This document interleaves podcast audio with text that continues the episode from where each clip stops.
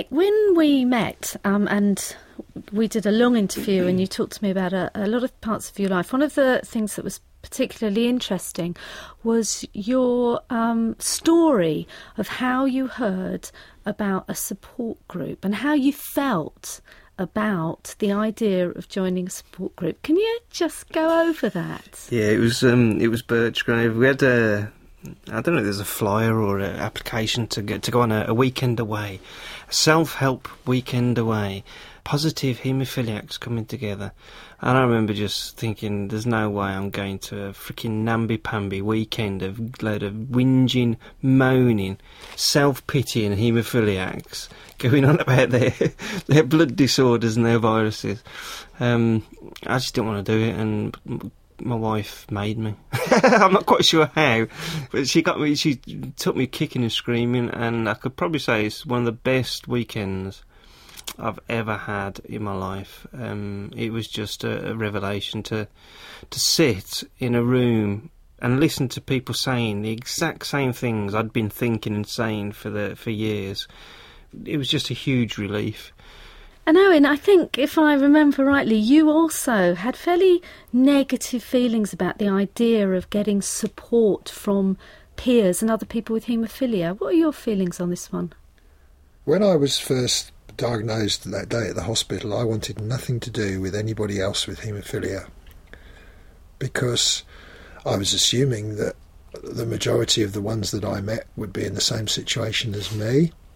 I was scared. I wanted and I needed to be strong, and the last thing that I wanted was to talk to other people with haemophilia and HIV because I expect I was scared that I was going to die and I was scared that they were going to die. And it was just all too much. However, when I was first diagnosed, one of the first things I did was go to a weekend run by an organisation in London called Body Positive which was mainly about 75% gay men and a few straight women. I was the only straight guy there at this weekend. there were about 60 or 70 people, and it was a turning point for me because, just as Mick had said, although these people didn't have haemophilia, the majority of these people were gay men who'd been diagnosed with HIV at roughly the same time as me. And what was good for me was it didn't seem to matter the fact that I got it through blood products and they got it presumably through sex. That that wasn't an issue for that weekend, and I learned an awful lot about myself. And thinking back on it, probably subconsciously made decisions that I wasn't just going to give up, and I was going to try and get on with my life. So that was very important to me. You made an interesting comment there when you said I needed to be strong, and if I met people with haemophilia and HIV, does that mean you feel they wouldn't be strong or wouldn't allow you to be strong? What, what's your, what was your thinking about that? I think I, I saw, and I got myself in trouble with this before, but I'm still going to say what I think. Um, I think I saw a lot of the other people with haemophilia as weak.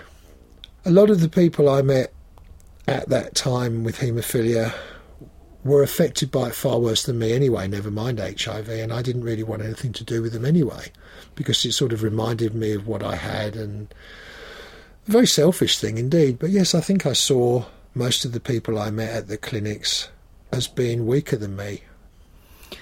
Mick, when you were talking about the idea of getting the letter from Birch Grove, and you had this view that there'd be all these people sitting around feeling sorry for themselves, where mm. did you get that idea from?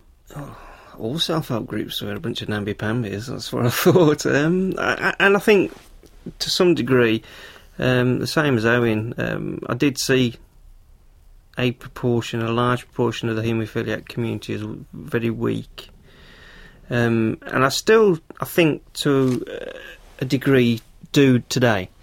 I see haemophiliacs in, in two specific types as as the ones that have been wrapped up in cotton wool all their lives by their parents and never been allowed to do anything.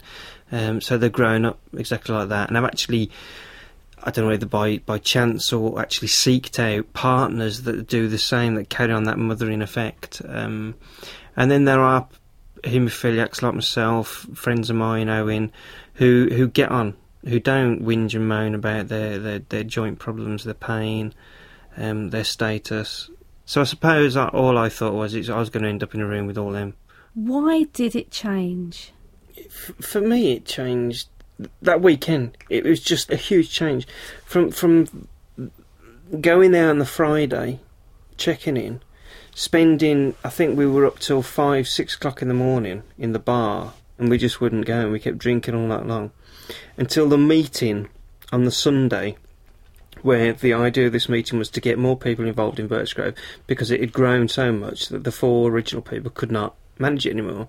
So we all went to this group um, and volunteered to do different things.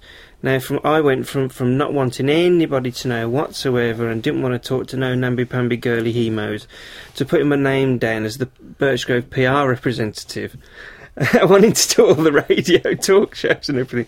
So it was like just a huge, massive U-turn. And what what was it? What made that U-turn? I'm not on my own. I'm not on my own, and I'm not mad. I'm not pathetic and stupid about thinking all the things I've been thinking about. Um, and I think there it, there were people worse off than me. There were people who were contemplating killing themselves and and for me, it wasn't the end of my world when I was told I was HIV positive. My life has trickled on, you know, and, and progressed and progressed. So it's never, I've never been desperate through HIV. Um, and I met people who had and were, which made me feel strong. And Owen, for you, that moment, that difference? I think most of it was probably just a natural progression, and that the longer I lived with this, the more I realised that I had choices. I could just give up, or I could do something about it. When you talked earlier, you said that you were very scared and very frightened about what was going on. How significant has your involvement with these support groups been to minimise that, that fear for you? Because I can talk with other people about the scary things that have happened to me and we can laugh about them. And scary things still do happen to lots of us. Um, we we have scary stuff going on with our bodies all the time, even those of us who are on treatment. Haemophilia, HIV, Hep C, maybe VCJD, they all affect your body in the weirdest, most frightening ways. And some of us have had near death experiences more than once and still have really scary times when they have to go for blood tests and they don't know what's wrong with them and all sorts of things. But when you get together with someone else and you talk about them and you can laugh about them, that's really helpful. Mick, your your involvement in Birch Grove from that first weekend became quite significant in your life, didn't it? Yeah. Can can you just talk about what Birch Grove is and what you do get out of it? It was a self-help group. It was set up in the in the late eighties by positive haemophiliacs who decided to get together because they felt that it, it was needed, and it sort of grew from there. In its heyday, I mean, it was a subgroup from the haemophilia community. It was quite big. We had the national office and four four separate offices around the UK, um, and we produced a. I can't remember. It was a monthly newsletter at the time, or a quarterly. I think it was always been a quarterly newsletter, and that kept on until um, either last year or the year before was the last one. And it's continuing to run now, but only online on a website. Um, and we, we periodically put updates that we know of on there. How significant was the information around your condition um, coming from Birch Grove as opposed to maybe the hospital or the healthcare service? For me, and other people I've spoke to, you don't. We never used to get information from the, the haematology unit, the haemophilia unit. You you never got it in them days. And to an extent, you don't get it now. They try and be more open, but they're not. So I think we gave a good range of, of everything around HIV and being haemophilia in the newsletter. Stuff that other haemophiliacs could understand, they could relate to, um, was in English instead of medical speak. Um, and just a, a good all-round source of information and, and support, which you would not get, and still to this day I don't think we'll get from a haemophilia unit. You, Mick, mentioned that you have these men only weekends with Yes. people who have haemophilia and HIV. And I know that that's not always the weekends. The weekends are often with your partner's friends. Sometimes there are parents and such like at the weekends. Are they, how different is the men's only weekend? I think it, it. I suppose it's it's not so different than when any bunch of men get together. We're different, you know. We are different. I, there's no way I I reduce my swearing and my vulgarity and uh, my obnoxiousness when I'm around my wife, whereas when I'm with men, but specifically haemophilia men at the weekends, I let it all rip. Uh, I'll just say what I feel. Because it's quite interesting, isn't it, that that your earlier comments about you know things being namby pamby, etc. You know, people holding each other's hands and talking about how they feel tends to be something that is often associated with something that women do, but men don't do. And I'm just wondering how much that impacted on how you originally felt about the whole idea of going to support groups because they clearly would be all men. What about you, Owen? Haemophilia itself mainly affects men, so it has been an issue of sharing it with the same people, then you're going to share it with men. However, also one of the biggest problems for certainly for straight men, and I'm a straight man, and talking about the problems I had when I was diagnosed was about relationships with women. And talking to other straight men with haemophilia and HIV, I found the same.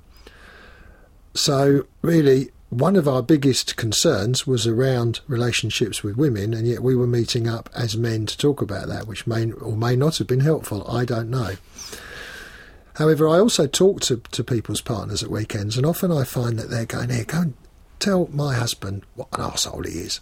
I don't go over and say you're an arsehole, but I talk to him about, we were talking earlier about how you learn from other people. And quite often I find that the, certainly the women who come with their guys with haemophilia talk to some of us and say, I wish you'd tell my husband that or my boyfriend that. So we tell our husband or a boyfriend that, whatever it might be. And they go, oh, yeah. So there's a dynamic going on there, yeah. Mm. You must get lots of evaluations from people who go to these weekends telling you how it's been and what they've got out of it. What are the sort of things that people say to you? What you've got to remember is that a lot of the guys, it happened to them when they were babies, and it's all they've ever known. Some of them, everybody's reacted to that in a different way, but one of them, the things that still actually frightens me a bit is I meet people who haven't spoken to anyone with haemophilia for years and years and years, let alone someone with haemophilia and HIV and hepatitis C. Hmm. But by the end of the weekend, they've sat there and they've talked into the small hours of the morning. And we've had a laugh and we've been irreverent and we've been stupid. But at the same time, we've also talked to them about things, very simple things like HIV medication. A lot of the, the younger guys I talk to don't even know what tablets they're taking. Maybe that's a good thing because they just take them and, and get on with their life. I don't know, but I'd find that quite scary. A lot of people still go to their haemophilia centre for their haemophilia care, their HIV care, and their hepatitis C care, which I, I think is madness. I think that what you need is good shared care, which is something you have to fight for in most health authorities. But there, there are a lot of things that a lot of people learn. And that is the sort of evaluation I get back from people is they say, My God, I was scared of coming here, but I'm so glad I came here. If I was to ask both of you then on the whole subject of peer group support, somebody who came along to you and said, Should I or should I not be involved in something like that? What would your advice now be to people? I would say to anybody that is, what can you lose?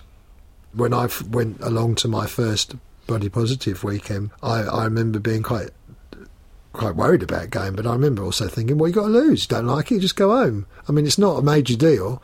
You can go along and you can try it. If you don't like it and it doesn't do anything for you, as long as you give it enough time, then go. But I know very few people over the years that I've been involved in attending and organising weekends. I know very few people who have come along and left. On the whole concept of group involvement for any condition, why do you think? I mean, there are a lot of groups out there for people with chronic illnesses. What do you think a group can achieve that an individual might not be able to achieve? Nick? You tend not to believe one perspective. if you've got 10 people saying the same thing that you're actually thinking as well, then you think, okay, it is real and it's okay and it's acceptable and it's normal and I'm not, you know, going off the planet with this. And plus, it, it feels warmer. There's more people to, to share the burden with. And I mean, if I was to say to you, you know, what's the success of these groups? You've seen them now over many, many years being very successful, and as you say, people keep coming back and very few don't. Why?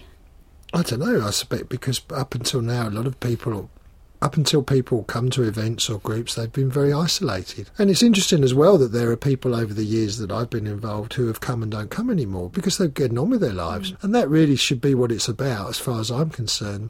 We should be supporting people to get on with their lives.